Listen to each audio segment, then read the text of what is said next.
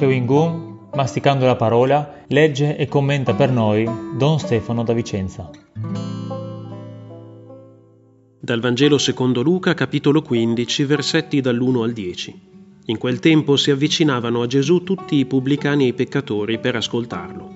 I farisei e gli scribi mormoravano dicendo Costui accoglie i peccatori e mangia con loro. Ed egli disse loro questa parabola. Chi di voi, se ha cento pecore e ne perde una, non lascia le 99 nel deserto e va in cerca di quella perduta finché non la trova? Quando l'ha trovata, pieno di gioia, se la carica sulle spalle, va a casa, chiama gli amici e i vicini e dice loro Rallegratevi con me, perché ho trovato la mia pecora, quella che si era perduta. Io vi dico, così vi sarà gioia nel cielo per un solo peccatore che si converte, più che per 99 giusti, i quali non hanno bisogno di conversione. Oppure quale donna, se ha dieci monete e ne perde una, non accende la lampada e spazza la casa e cerca accuratamente finché non la trova? E dopo averla trovata, chiama le amiche e le vicine e dice Rallegratevi con me, perché ho trovato la moneta che avevo perduto.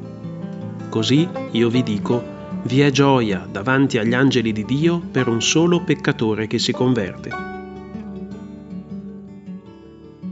Se le beatitudini che abbiamo sentito nella solennità di tutti i santi sono il ritratto dei santi, cioè di coloro che vivono la carità di Gesù disposti anche a perderci, a uscire dalle loro zone comode, i farisei e gli scribi con cui ha a che fare oggi Gesù nel Vangelo dimostrano di essere l'esatto contrario. Non essendo disposti a uscire dal loro schema, secondo cui Dio non può essere vicino a chi ha peccato, non possono accettare che un uomo di Dio si faccia vicino ai peccatori.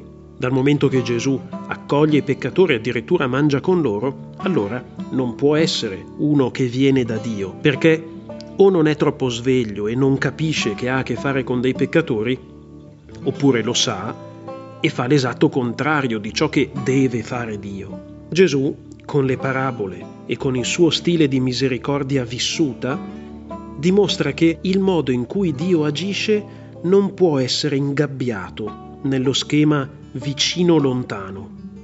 Perché se è vero che il peccatore è colui che col peccato appunto si è fatto lontano da Dio, si è separato da Lui, ha posto una distanza tra sé e il Dio della vita, è vero anche che ciò che sta a cuore a Dio è che nessuno vada perduto. Vedi il Vangelo di ieri.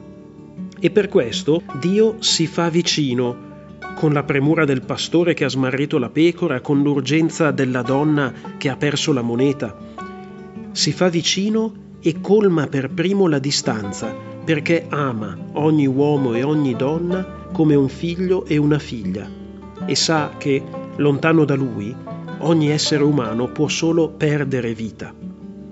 Perciò ecco l'assurdo il peccatore è lontano da Dio a causa del peccato, ma Dio è vicino al peccatore per offrirgli il dono della vita, se vuole accettarlo. È assurdo per la nostra logica umana, ma è ciò che accade tra noi e Dio. E così salta lo schema dei farisei e degli scribi.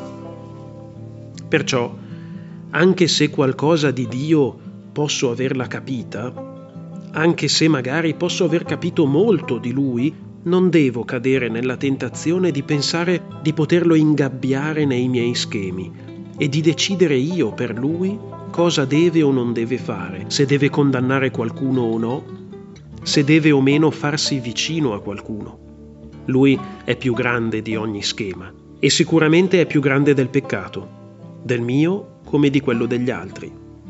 Piuttosto rallegriamoci perché quando siamo distanti da Lui, Lui non è distante da noi. E la sua mano tesa attende solo che apriamo gli occhi, la vediamo e ci lasciamo afferrare. Buona giornata.